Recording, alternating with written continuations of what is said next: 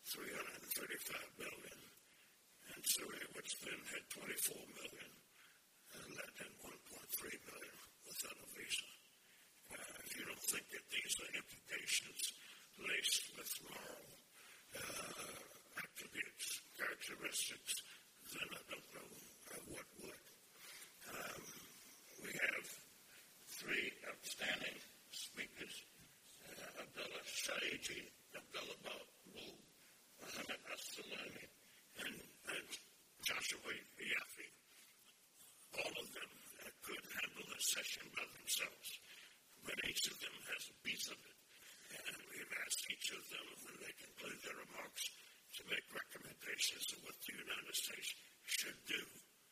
Not necessarily or only proactively, but in some cases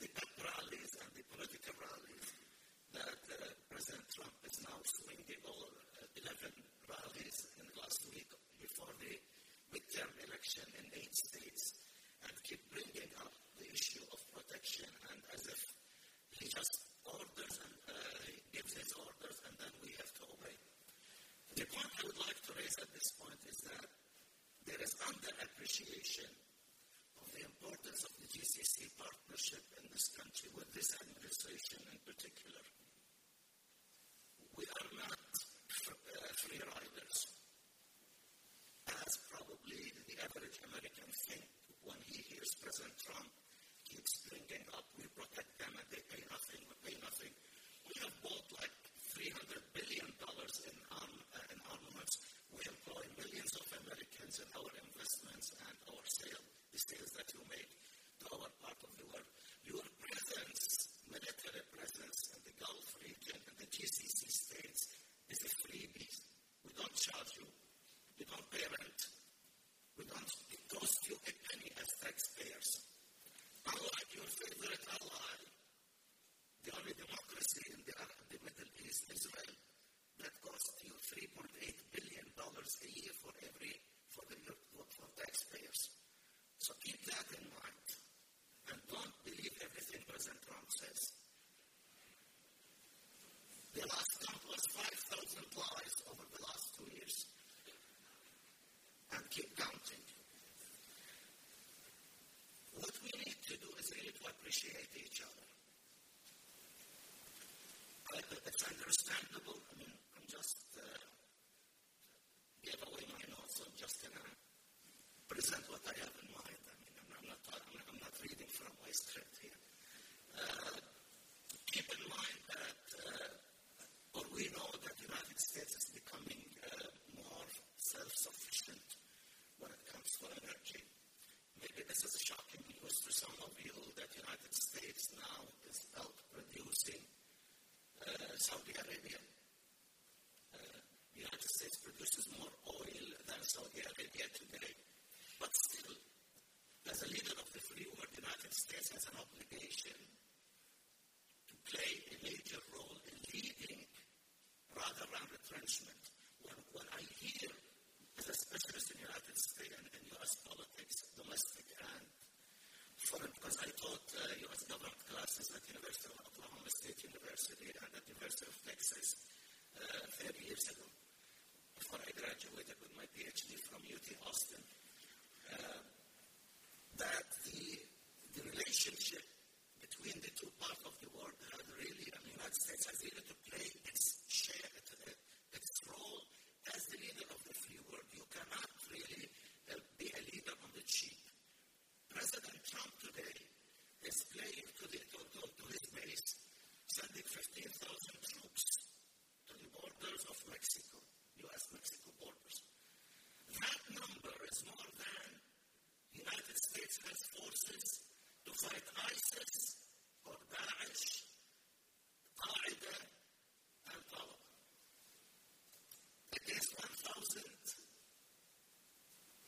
people who are marching forward from Central America to the Mexican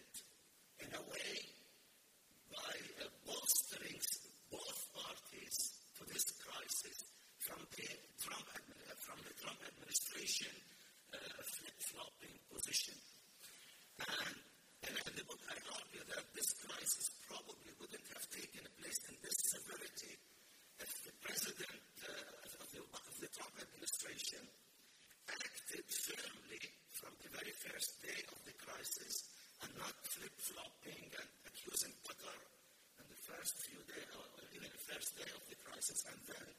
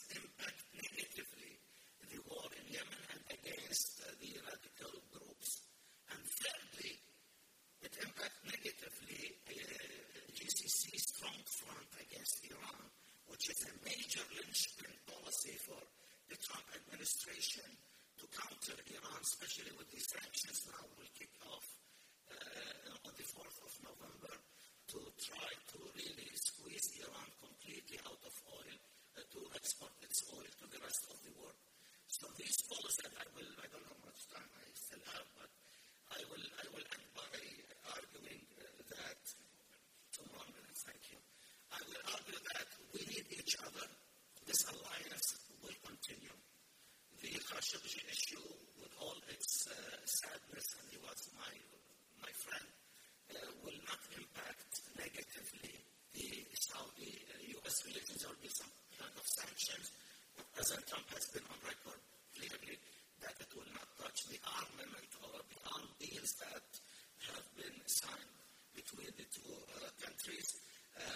relationship really has to, a really President Trump, now there are, there are talks of a GCC US summit will take place probably in January in Washington.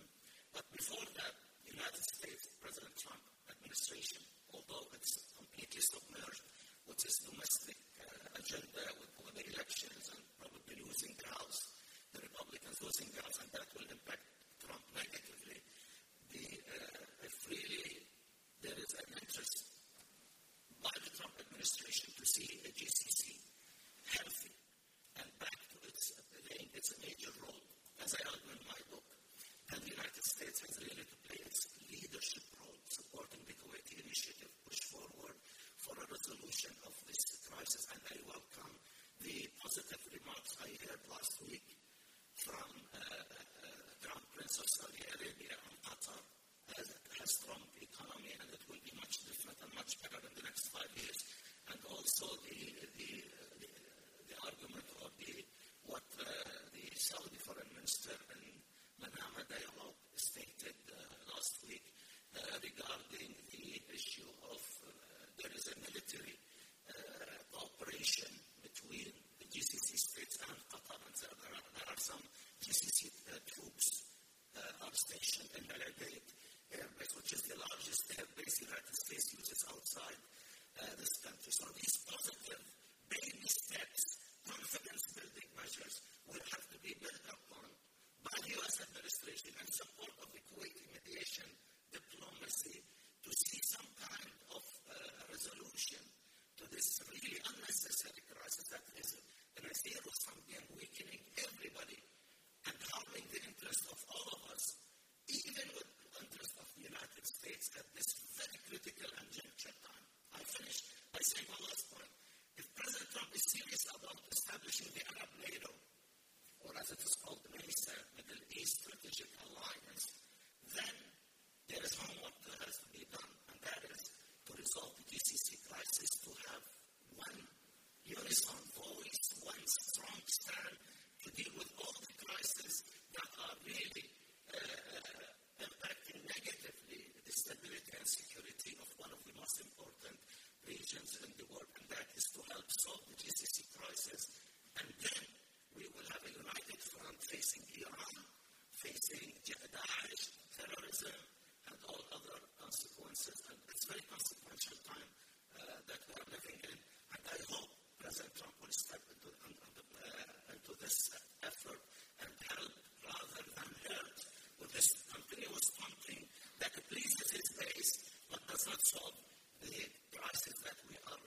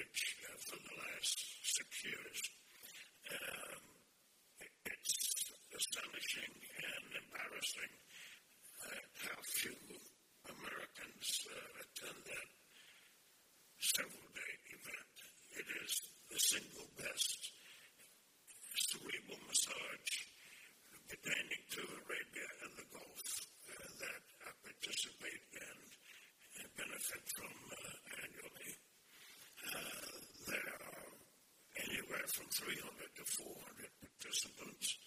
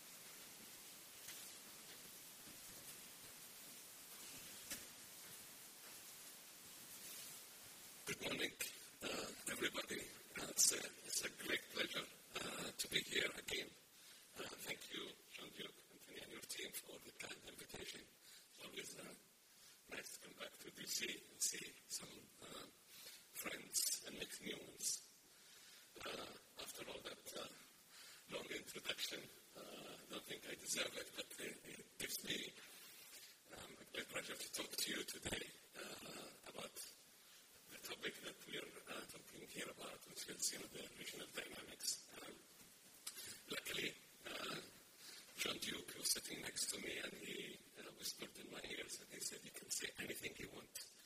Uh, so I'm going to take that privilege and say a few things about uh, how do I see it. Um, it's not going to differ so much from what you've been hearing since yesterday. Obviously, you've heard that the region is just moving from one crisis to another every time for at least for since I became interested in politics and academia research. Been going to different conferences, different uh, seminars, talking around the world. And we just see that the region is just moving from one crisis to the other. It doesn't get better. It's descending in so many different ways. And one last region that we we're hoping that is going to stay intact and protect itself from all these crises was the GCC, the Gulf Cooperation Council countries. Um, it's really unfortunate to see that um, the whole region, the whole Middle East, is so uh, much blessed with resources, um, hydrocarbon, etc., excellent location between East and West, blessed with its own people, uh, with so much diversity and, and culture. And yet, it seems that it's also a region that is doomed to have crisis. And you know, wonder what, uh, what is going wrong. And I'm sure this question has been asked many times many of us in the region come to the conclusion that it is the outside, it's the others who are creating this crisis. It's the Americans, uh, it's the Europeans, it's the colonial history, um, whoever, you know, uh, that we try and point our finger to, um, we, uh, we jump into that conclusion. The last thing we really admit is that we are actually the main people who are creating our own crisis. It's not to say that the others cannot be blamed, but it is wrong to point uh, all the time to the outsiders that they are creating our own crisis. We are very good at creating our own crisis. We have excellence uh, uh, in, that. Now, what the region doesn't really need is more crisis, obviously. We've had enough of that. What the region doesn't really need is more conflict. It certainly doesn't need more authoritarian uh, regimes, one-man rule that um, you know that can uh, sometimes wreak havoc. We've seen examples of that: Saddam, Gaddafi, etc. What the region doesn't really need there's proxy wars and competition between regional states. Um, competition between regional states, they can go on forever, but they are not going to sort out the region. Hegemonic um, ambitions and trying to bully uh, other states is not going to work. Um, we've seen it. Countries dying against the hegemon you know, European history has told us about this. And we've seen it in our region. What we don't really need is more waste of resources, of what we've got now in terms of oil and gas. It's going to run out, not because we're running out of oil and gas, but because the world is moving on. Um, he, uh, I recall that Yamani once said, uh, that was the uh, oil minister of Saudi Arabia, that um, um,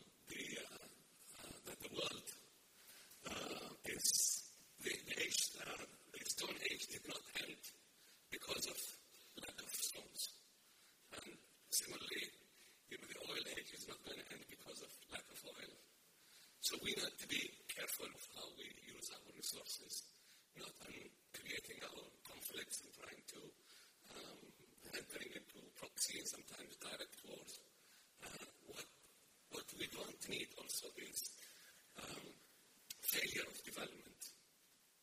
All the development models have actually failed in one way or, or, or the other in the region. The post-colonial state in the Middle East has not really lived up to its expectations. So what do we need in that case? If we don't need all of this, we don't need also more disintegration. What do we need? And I was actually inspired by yesterday by the talk of His Excellency uh, Abdul Latif um, who I um, caught in a corner uh, after the talk and I said, Look, you, I really want to salute you uh, on what you have to say. And that was, he had one message, and that was interdependence of the countries in the region. And I asked him yesterday, as I did ask him once before in a conference in Cambridge, Your Excellency, can you elaborate a little bit more on that? I asked, who's in and who's out of this interdependence? Who are the parties? And if in a very tactful and diplomatic way, he gave me an answer that satisfies me to a certain limit, but I'm going to still press him on that uh, at some point. I think what the region needs is that, is interdependence. But I would go also beyond that, if Your Excellency, if you allow me, and I would say more inclusiveness. We need more inclusiveness in the region. We need more inclusiveness within each country. Inclusiveness of uh, political participation, for example. We need to build institutions in those countries that can actually create some checks and balances in what's going on. We don't need another Hitler in the region. And without, uh, without institutions that this kind of checks and balances, and without freedom of expression and media, another Hitler of some sort will come up. We don't need that. We certainly don't need occupation we don't need further bullying. We need more cooperation between uh, the countries. We do not accept the countries as they are, as imperfect as they are. The boundaries is not drawn by the socio-political uh, evolution uh, of, of, these uh, countries. It's been drawn by the colonial powers. And we can argue about them for the rest of our lives. Other countries that were also so unfortunate that they were colonized, they have the same problems, but they have managed to overcome it. They accepted the status quo, they accepted their boundaries, they accepted uh, that this is the systems that we have. And we've got to work together in an interdependent world, in an interdependent region, in a more inclusive region. What we don't need as well is for people calling for regime change. We don't need that. We have problems with our regime, certainly we do. But the regimes have also to, um, in some countries, of course, and this have to evolve with time. And we don't want one country calling that we want a regime change in another country. That's not going to work. It's just going to create animosity, it's going to create um, more crisis uh, in the region. Interdependence, that His Excellency referred to, and inclusiveness, also means that we have to look in a very different way from the way that we've been thinking before. we need a paradigm shift on our thinking. Uh, certainly, um, a paradigm shift in so many ways. Our uh, attempts at regional cooperation has failed so far. Look at all the regional organizations that have been created in the region. The Arab League. Can someone tell me where it is? know that the headquarters is in Cairo, but it's totally almost ineffective. You've heard about so many other ones like the Maghreb Union, the Arab Cooperation Council, but we still have the Gulf Cooperation Council, that has done so much for the integration of the region. And I would also agree with my colleague and friend, Dr. Abdullah who mentioned that this is the most important um, regional organization that we have, and we've got to hold on to it. Um, despite all the crises that we have in the region, and we've got to try our best to overcome the internal crisis between the countries to keep this very precious regional organization uh, together. But that is not in itself enough. Inclusiveness, I think, that His Excellency is referring to, is going beyond that. It's also looking at other countries in the region. What about Yemen? First of all, we need to stop the conflict there. The war has to stop. The people of Yemen have to, to decide their own future. They want to be in one state or two states. That's their decision. But we've got to stop the war and we've got to find a peaceful uh, solution to the conflict. I'm not going to stop. no, I will stop. Um, I think I'm going far too much. so I, I think what we need is a much more inclusive um, uh, regional integration and, and interdependence. And I think we have to think of the unthinkable. Why can't we even think of cooperating with Iran? Why does it have to be an enemy all the time? Are we doomed to be in conflict with Iran? Why can't we even accept the state of Israel? Of course, after having reached a peace agreement with the Palestinians and, and uh, guaranteeing their right, why can't we do that and, and include them into some kind of regional arrangement? Why can't we get Turkey, Iraq, these countries to work together. The region is so much uh, in need for this. And I will end by saying, John, that what can the United States do here in a very short sentence? The United States had to live up to its own principles and values. That's what we need the United States to do. We need the United States to stop meddling, to stop meddling in the, in the region, one thing. But we need the United States to also help in the way that it actually helped Europe to build its own regional uh, stability, security, and regional organization. Again, the Marshall Plan that uh, His Excellency Dr. Zayani had mentioned yesterday is not necessarily coming from, from the United States, but it could come from the countries in the region.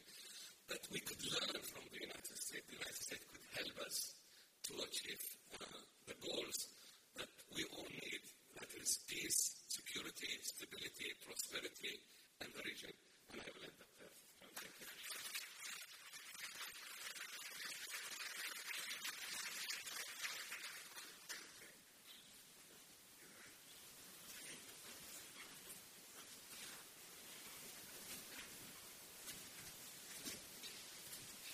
Thank you, Dr. Baabood, for thinking out of the box now. It's that's when we've passed the essence of what you recommend uh, to begin to act out of the box. Uh, but action can also be in the form of words. Uh, you talk about credibility. Uh, no one here would disagree with you on that. And as simple as uh, mean what you say say what you mean. If you say you really regard international law as one of the most important uh, features of another country with which we would have a retained relationship, then we have to be a model ourselves in upholding uh, international law. Uh, if we talk about uh, democratic processes and behavior, then we have to behave democratically in our own processes. Twice in 18 years, the person in this country who got the most votes lost. And I made reference yesterday to the United States and the United Nations Security Council being the Olympic champion of anti-democratic behavior. Uh, this needs to stop. Our next speaker is Dr. Mohammed Al-Sulami, who focuses on Iran uh, and all of its related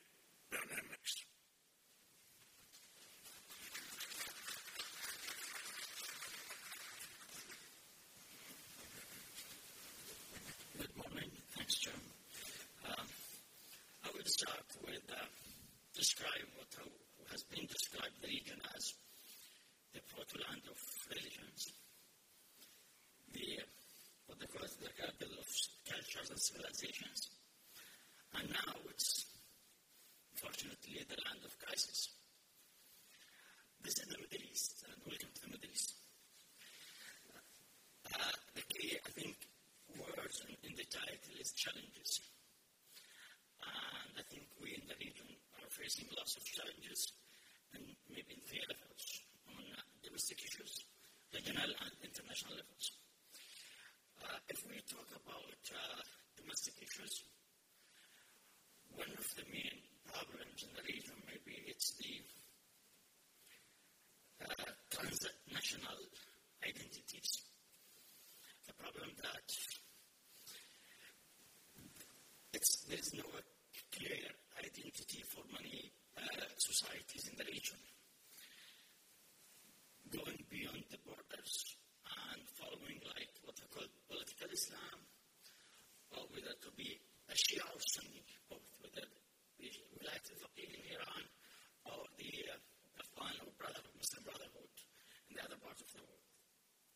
So this is, I think, a very challenge that we are facing, and we need to to find a way to weave the society together regardless their religious belief and think about our own nationality, our uh, belonging to our lands. So I think uh, there are lots of work to be done on that issue to even close this, the gaps through which other countries or political systems or regimes uh, used to interfere in our internal affairs. So we have to do our homework first. Uh, second issue is the Yemen. It is a challenge, it is a crisis, it is painful uh, fact. Uh, I just attended the dialogue. His Excellency. Zegan was there. And some of the European uh, ministers or countries talked about the need to end this war, and sometimes some of them said immediately, and we support that. And we need that more than anybody else because we are suffering from that. We are seeing the, and facing the problems in our own country, especially in Saudi Arabia. And I would, if, if there is really uh, any attempts to end that war, I ask the Europeans, the Americans, whoever wants to end that war, to help us to bring the Houthis, the militias, and to the table of negotiation. The national dialogue, we had the, uh, the Gulf Initiative, we had Kuwait negotiation, and also we had the Geneva negotiation, and the Houthi didn't attend that as well. So please do help us and bring the Houthis to the table negotiation, taking consideration their percentage in the Yemeni society, and they will be, or can be, and they should be part of the political map of Yemen. But nobody would accept to have a state within a state. We don't want to another Hezbollah in our border, southern border Saudi Arabia. And I think the Americans wouldn't like to have another state within a state next to their borders. So that they have now 5,000 uh, troops in the, the, border of Mexico, and there's no state within a state that place. So just put yourself in our shoes and think in that way. Uh, and other issues, let's talk about regional issues. Uh, I think uh, I would I would maybe uh, bring your attention to the late uh, Saudi attempts to solve problems in the Horn of Africa. Uh, that is a very important part of the world and very important for many reasons. It's for the Americans, for the Europeans, for China, for Russia, for our our, our countries in the region. And so we have seen the, uh, the peace agreement between Ethiopia and Eritrea, and we have seen the meeting, the historical meeting between the leaders of Eritrea and Djibouti in Jeddah, Saudi Arabia, like a month or two months ago. That means a lot.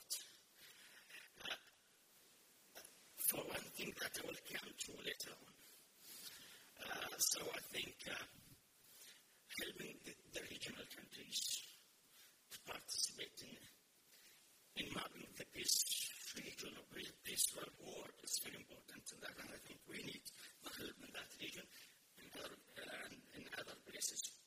Another, I think, example we, I would mention is Iran. It's my specialty, and Iran is our neighbor.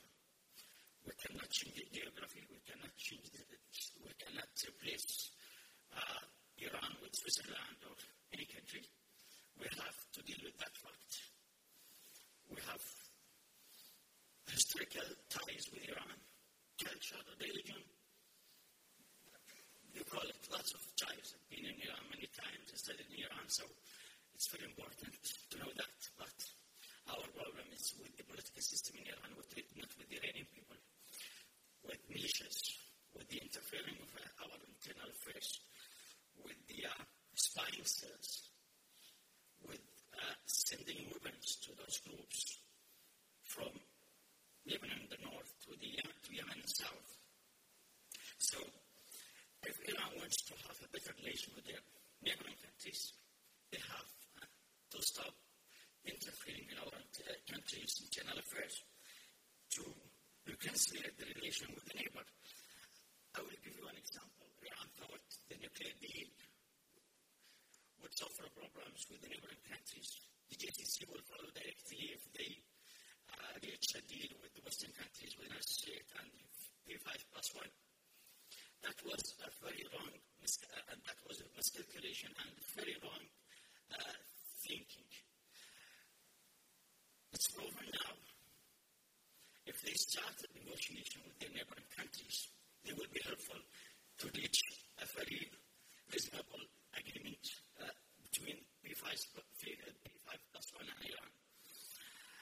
And uh, our problem, I think this is maybe first time to mention this point, uh, our problem not only with Iranian nuclear weapon, it's with its behavior in the region, but when it comes to the, the nuclear issue.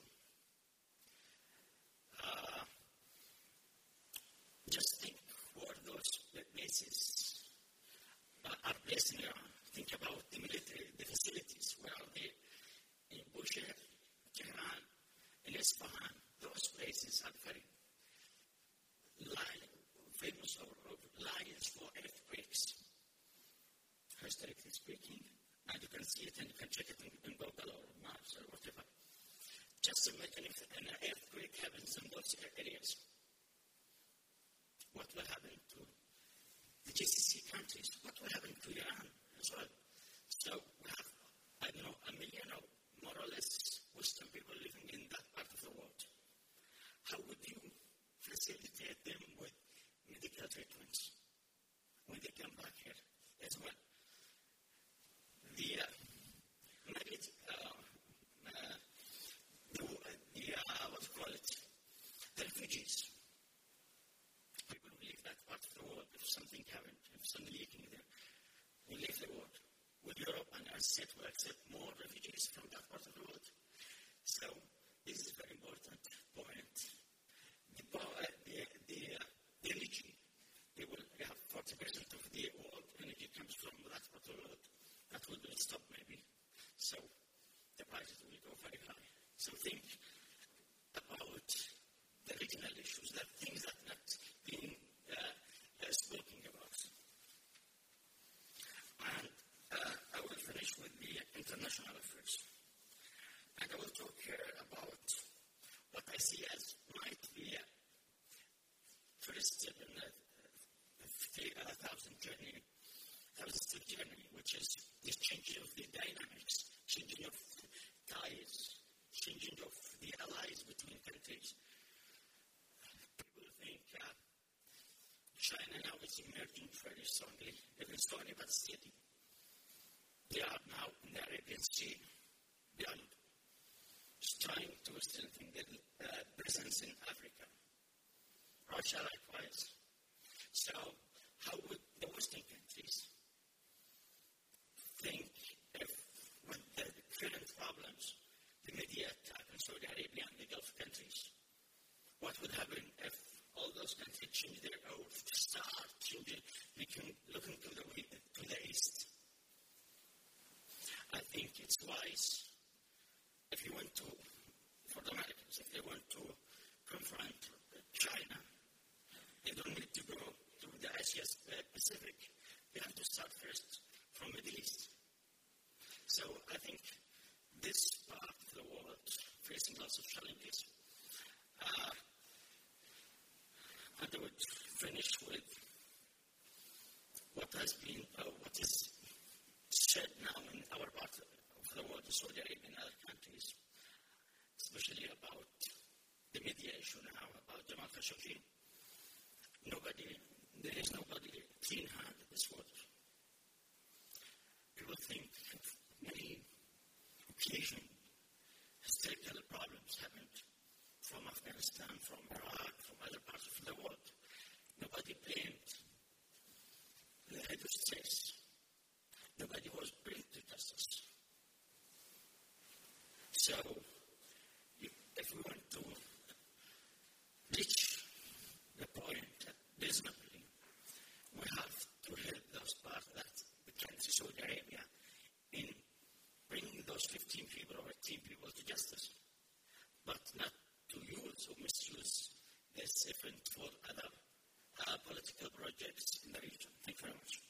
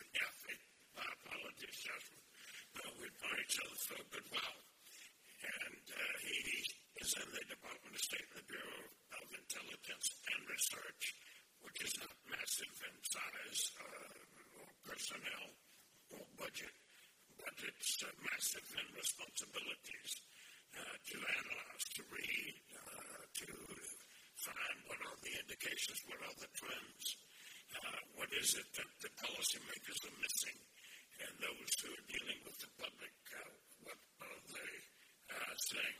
If those who are having a conversation uh, here uh, can please have that conversation outside of the back. Thank you. Um, Joshua uh, Yaffe has been working on these issues for almost half a decade, uh, perhaps a little longer. Um, please welcome to the stage Joshua Yaffe.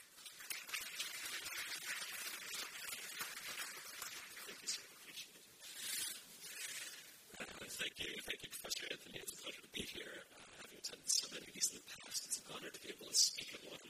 And I believe you'll have my mom here in the afternoon, which is also quite an honor. Um, yeah, it's been about 10 years where I'm at State Department manager in GCC in Yemen, which in town is quite a long time.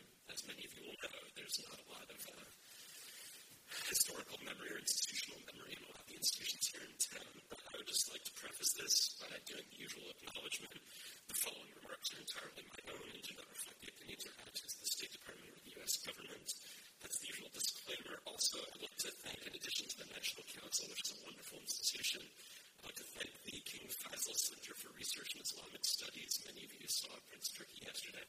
I'd also like to thank the Library of Congress here in town for the wonderful resources that they have to offer. We should all take advantage of them. Now, the focus of my talk will be the bilateral relationship between Saudi Arabia and Iran nice, safe topic that was easy to clear through the building. Uh, when I say bilateral, I want to emphasize that there was an actual relationship uh, for many decades, both before the Islamic Revolution and after the Islamic Revolution. When academics address the matter of Saudi-Iranian relations, usually this history of bilateral engagement is relegated to the historical past. It's dismissed as kind of uh, an unnecessary uh, academic discussion very theoretical and ahistorical. That's usually what academics, journalists think tank people prefer to stick to something that, that is dealing with the competition for regional leadership, proxy wars in Yemen, Iraq, and Syria, uh, sectarian tensions, very theoretical, high level, 100,000 foot level discussions. Um, and think tank experts, usually the policy recommendations they make towards the end of their speeches, their, their uh, papers, whatever it might be, usually they're calling for a back channel diplomacy in the form of European nations or Japan sponsoring some sort of track to discussions or, or similar uh, back channels. It's almost as though there's never been any direct communication between the two sides and they can't possibly reach out to one another on their own. That's the assumption that's often made in these, these arguments. I think that reflects a lack of historical knowledge on our part in the West rather than the reality in the region. I believe that our thinking on Saudi-Iran relations here in the West is often tied to the assumption that two countries have never had normal bilateral relations, that they are somehow immune to rational arguments about the benefits of cooperation, and that a third party is necessary to bridge the gap. I'm not sure I believe any of those things to be true. Now, it is true that today Iran's malign activities in places like Syria, Yemen,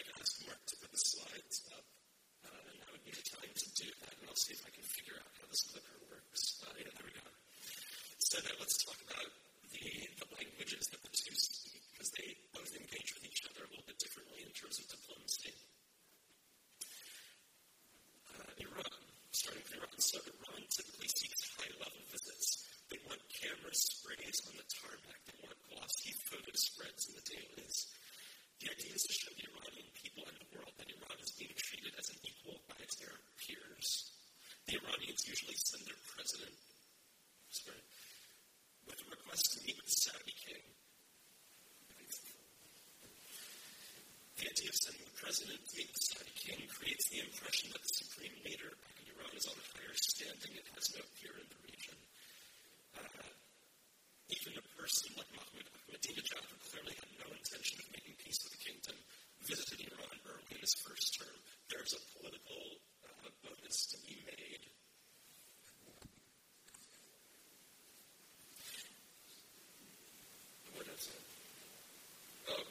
sorry about that. I'm so focused on microphone here. So, even a person like Mahmoud Ahmadinejad, Ahmadinejad clearly had no intention of making peace with Saudi Arabia, visited Saudi Arabia early in his first term. You can see the pictures of it. It's exactly what I'm talking about. Ahmadinejad on Hajj.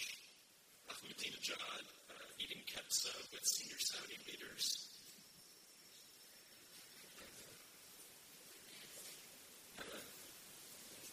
Well, in a second, hold on, hold on, we're getting to that.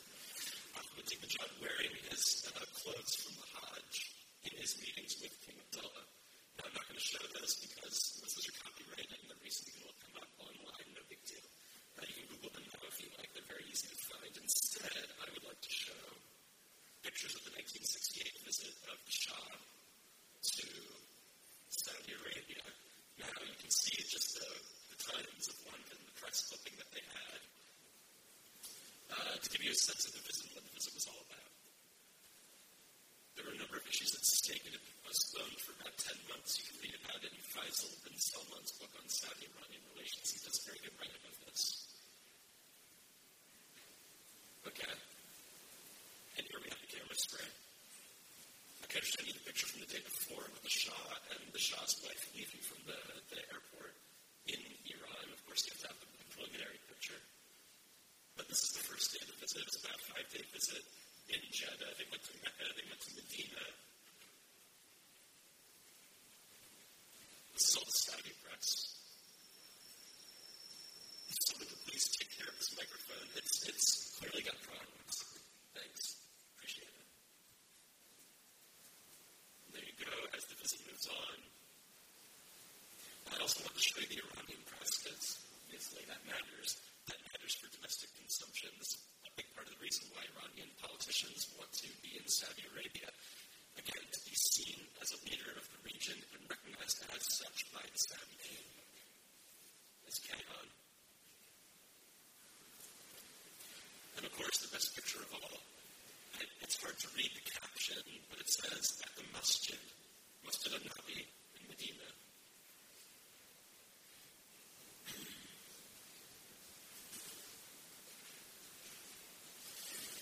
except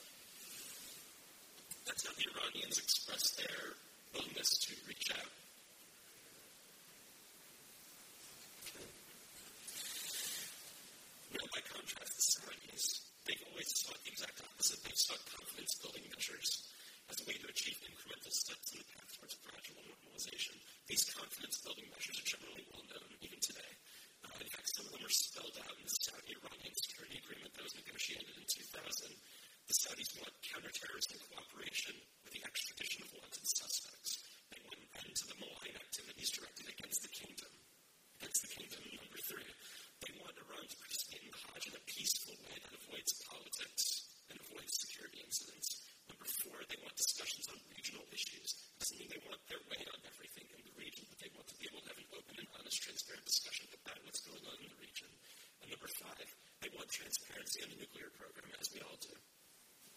These are confidence building measures. This is what Saudi Arabia seeks to form a quiet diplomacy. They don't need the big camera spray. They don't need the photos in the newspapers.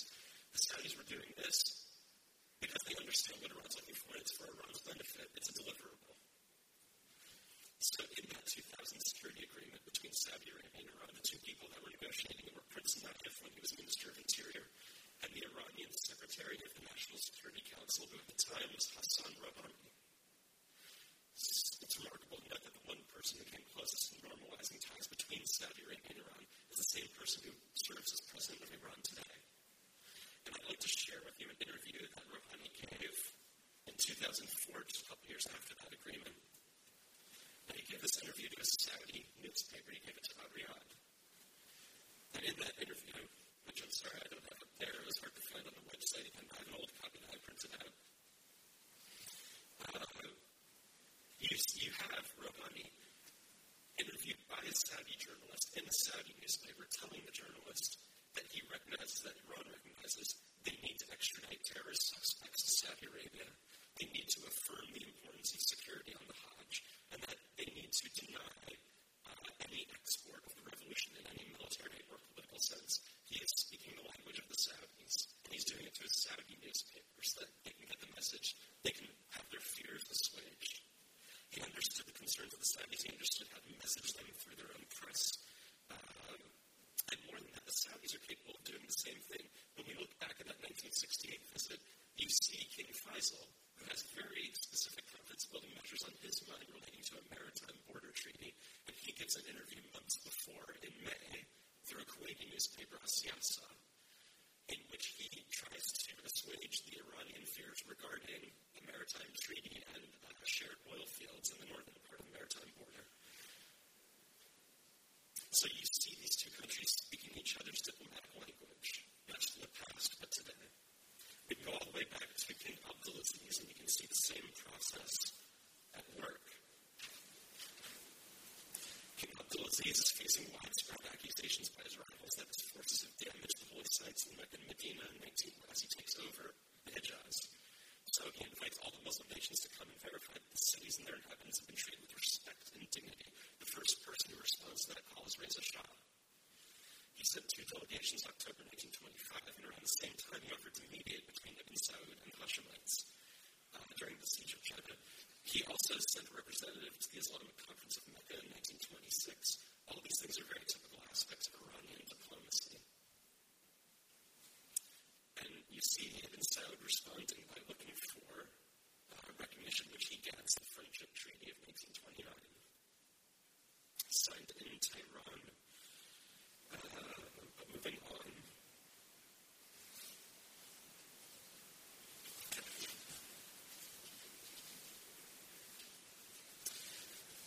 I'm going to wrap up since I know we're over time. Now, as far as Rouhani goes today, in the situation today, obviously the president of Iran doesn't make every decision in Tehran. The supreme leader is the one who decides whether Iran is ready for peace in the Gulf, and the supreme leader clearly is not ready for that. And ever since the Saudi embassy and the consulate were destroyed by mobs in January 2016, there's been little prospect for reconciliation. And I hope that these examples illustrate the fact that even though the two sides have had very different expectations of one another, they know what the other is looking for, and they know how to engage if they choose to. They have a historical memory of engagement both before and after the Islamic Revolution with a continuity of that process all the way through, and they're capable of working out their differences on their own when the time is right. There's no kind of Western-led back-channel mediation that might somehow magically show these two neighbors how to bridge their divide in a way they haven't already considered. Thank you.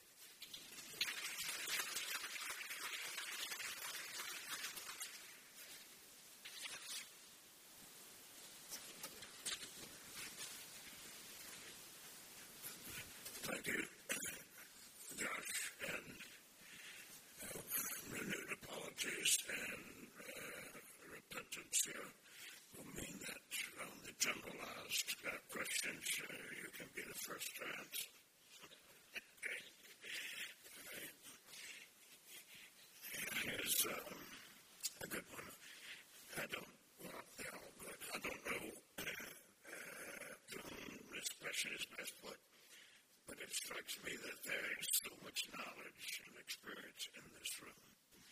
Uh, many uh, were struck by the challenges in the Middle East some de- decades ago and positioned themselves to orient their entire careers to the Middle East. What are we doing? And what should we be doing uh, to grow this population? Uh, that's a recruitment question of where are the Arabists? In the past, they came from the children of the nurses and doctors that went to Bahrain and Kuwait and elsewhere in Oman um, and fell in love with the region. They exist no more. And then they were the children of the oil company executives and managers and senior administrators. Uh, there are almost no Americans in that capacity now. You can count them on the fingers of one hand. And then there were some who were military brats whose parents had served in Bahrain or Libya or uh, other countries, and uh, they were smitten. You don't have any of those anymore, uh, except in Bahrain, yes, you would, where there estimated 11,000 American naval centric people on any one day, and Kuwait, um, more than that, maybe 15,000 or so, uh, and higher numbers still at the various armed forces uh, bases there, and then air personnel in uh, the United Arab Emirates, but to a far greater extent in Doha, uh, Qatar. And it's from that latter presence that the air uh, surveillance and other dropping of munitions in Afghanistan uh, is directed and towards the east and then towards the west, uh, focusing on Syria and Iraq. Uh, and that has continued despite the rupture at the uh, interpersonal level of the uh, leaders of uh, the member states. Uh, after those three groups left, you had some Peace Corps people in uh, Libya, Tunisia, Morocco in particular, Turkey and Iran in particular, and only a handful once in Bahrain and handfuls twice in Oman, but many handfuls in Yemen, uh, to the degree that uh, an American Institute for Yemeni Studies was formed and still exists. Uh, so if anyone to comment on that one, I'm going to read them all and you can ch- pick and choose there. Um, how and to what extent will regional tensions hurt infrastructure projects uh, such as the GCC railway? Well, we know that that's stalled and it missed its um, target date. Um, but to what extent is it still valid and viable for the future? And what will be the implications uh, for that? And perhaps that will be answered best uh, Bill Baabood. Another one is how would Saudi Arabia react to the re-emergence of South Yemen as a state?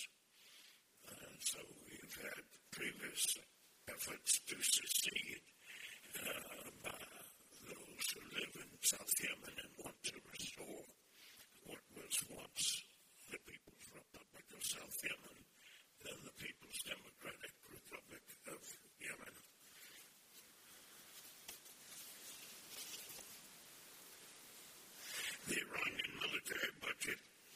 small fraction of that of Saudi Arabia, Kuwait, the Emirates, Qatar.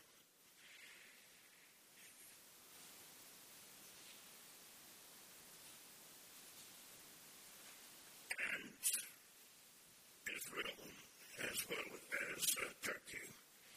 Uh, how do you respond to this question that Iran's presence in other countries in the region may be, from an Iranian perspective or an objective political detached viewpoint, a form of forward defense in its missile development designed to deter attacks on Iran. And then lastly, uh, says off on how important is coordination of foreign policy for the GCC uh, in the absence of coordinated policy. Um, Joshua, you can take a whack at uh, one of those. Yeah, I mix around. Good. Um, okay, so yeah, I would uh, I could, I could try and tackle the Yemen question, I suppose. How would how would Saudi Arabia react to the reemergence of the South in Yemen? Well, there's a lot of conspiracy theories out there. Um, they've been out there for 30 years about uh, Saudi interests in the Hadramaut of oil pipelines going down to the coast. I don't know how much of that is true or not true over the years. I'm not sure how much of that is uh, propaganda by separatists in southern Yemen who would like to justify or legitimize their, their separatist ambitions. I think that Saudi Arabia is pragmatic at the end of the day. I think they understand that this is their backyard and they have to work with whatever comes out of the war and uh, the ambitions of strong militias in Aden uh, that uh, certainly don't believe in a united Yemen anymore. Um, I, I, I, we've, you've seen over the decades Saudi Arabia reacting very quickly to circumstances that were not under its control in Yemen. And I would assume that whatever the Yemenis decide or whatever uh, the Yemenis uh, come to in the end of this war, that Saudi Arabia will adjust um, and will find a way to, to work, hopefully, with whoever does emerge from that. That doesn't mean that Saudi Arabia doesn't have preferred outcomes. The problem is, I'm not sure how much uh, people in Riyadh have thought through the, out, the desired outcomes they want to achieve, especially in terms of second order effects or third order effects. And I think the best thing that the Saudis could do now is to think about contingency scenarios so that they are prepared for whatever outcome does does emerge. Thanks. All right. Uh, Baabood, could you uh, articulate the question that I handed you on a card? And then uh, be the person who has the first work at how, to what extent will regional tensions or infrastructure projects, uh, such as the GCC railway, uh, uh, so just focus on that. Thank you, John. Um, I think the two are somehow related. And I would uh, start by saying that, um, just taking a step back and saying, what is the GCC? What is uh, the Gulf Cooperation Council? A simple word, it's a regional organization that is based on rules. It's a rule-based organization. And it is independent, but yet connected to the member states. And this is something that regional uh, integration theories tells us. And this is how the EU, that somehow the GCC is trying to uh, resemble itself from the EU, is actually uh, functioning. Now, regional organizations, they are based on, they're based rules, based on rules. And the first and foremost is you have to respect those rules. These rules are signed by the member states, by leaders of member states. And in this case, the GCC Cooperation Council signed a number of rules uh, and agreements. One of them is the most wanted is the, uh, the common which was referred to by His Excellency yesterday, which calls for a free flow of goods, people, and capital. Amazing agreement that, you know, the whole region becomes one market, uh, as it were, which is great for development, for investment, for uh, employment, and for social contacts. So the current crisis, unfortunately, touched on this agreement. And unfortunately, um, you know, they, they, whatever they we call it, uh, a boycott or a blockade, is touched, has touched the rule of the GCC states that have written down. And also within the GCC state, there are decision mechanisms. One of them is the Supreme Council. So any change in the agreement has to go logically to the Supreme Council. This current crisis in the Gulf with Qatar has taken place outside the mechanisms of the GCC, but it relates to the GCC agreement, which I think inadvertently undermines uh, the GCC, which I don't think when they took this decision, the, the leaders thought about it. So what we need to do is get respect back to the GCC as an independent regional organization that is uh, that have been agreed between these things. And then from there onwards start activating the, uh, the agreements that we already have because this crisis, unfortunately, that we see we're witnessing now in the Gulf, has stopped, uh, in some ways, you know, trade between the member states, has stopped movement of people, etc., and investment. Uh, we need to do is also, because of this agreement, some kind of uh, cooperative project that the GCC was working on has been affected. One of them is the railway. How could you have a railway when one country is outside or has been uh, boycotted or uh, blockaded? How can you have regional uh, projects like you know the the, uh, the electricity grid, etc.? How can you build confidence within people of the GCC, let alone the leaders of the GCC states that are not part of this conflict? But also, what? How can you build confidence within the partners of the GCC, like the US, like the EU, like other uh, uh, global powers that are negotiating with the GCC. So unfortunately, without thinking, I hope it was not intended, this agreement has actually undermined the GCC, and I hope that the GCC will come back and activate its role for what it's really been, you know, what was doing such a good job in terms of regional integration, cooperation, uh, etc. And activate its dispute resolution mechanism that is, uh, that is there to sort out problems within the GCC. Now, what countries can do to uh, uh, enhance cooperation? Uh, that was a question I think that was asked from Flo. I think first of all they need to end conflict and they start confidence building measure and respect the rules that they have signed. If you don't do that, can you think about moving forward uh, with, with cooperation? Um, so you need to expect existing agreements, you have to activate them, and you have to learn also, we have to learn from other regions in the world. We're not the only region uh, that has conflicts uh, as well and disputes, etc. Asia, I'm finished there. Asia has its own, but it has ASEAN. South America has its own. Uh, uh, uh, Mercosur. So we can learn from these agreements, from these uh, regions, and develop from there. Thank you. Thank you.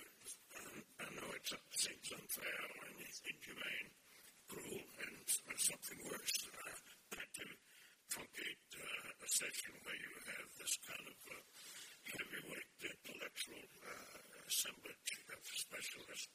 Um, Abdullah Shaiji wanted to uh, make a further comment on Iran, but it has to be short and crisp and to the point, Abdullah. And uh, a more generalized one is just to assess the Trump administration's um, successes, if any, uh, since the Trump administration has taken office uh, on issues of concern uh, to the GCC. And um, you jump in here too? But go ahead, Abdullah. There is the issue of abdication and entrapment to the security dilemma that we teach uh, regarding security dilemma of partnership between a small ally and a major a powerful ally. The smaller party to, the, to this alliance, in our case, the GCC states, feel they feel either they are entrapped by the policy that is undertaken by the more powerful ally, which is United States, either by abandonment, as it was the case under the Obama administration when they struck a deal uh, behind closed doors with the Omani participation, and then later on, after it was divulged in Geneva without us knowing as the allies of the United States regarding the Joint Comprehensive Plan of Action with Iran, fear of abandonment uh, or the entrapment that we do not have a say uh, in what's going on. Like right now with the Obama, with the Trump administration slapping Iran with heavy sanctions and cutting off its oil uh, export to all the world. What are the drawback of this? Is he helping the hardliners? Is there a plan B? So there is an issue of security dilemma that always is with, with, with, the, with the smaller uh, junior partner to this alliance than with the taunting and the continuous attack by the Trump himself, by Trump himself against Saudi Arabia, reminding them how weak they are, reminding them the protection, reminding them they have to pay. And that's, that, uh, if, if he does that to Saudi Arabia, but the smaller Gulf states. On top of that, and I'm just finishing, uh, on top of that, there are now major uh,